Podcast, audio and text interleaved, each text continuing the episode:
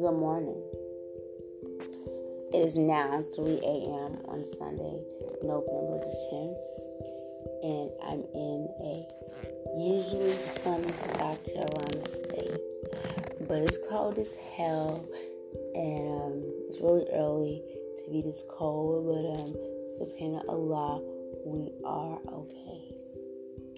Now, today I want to take time and talk to a man.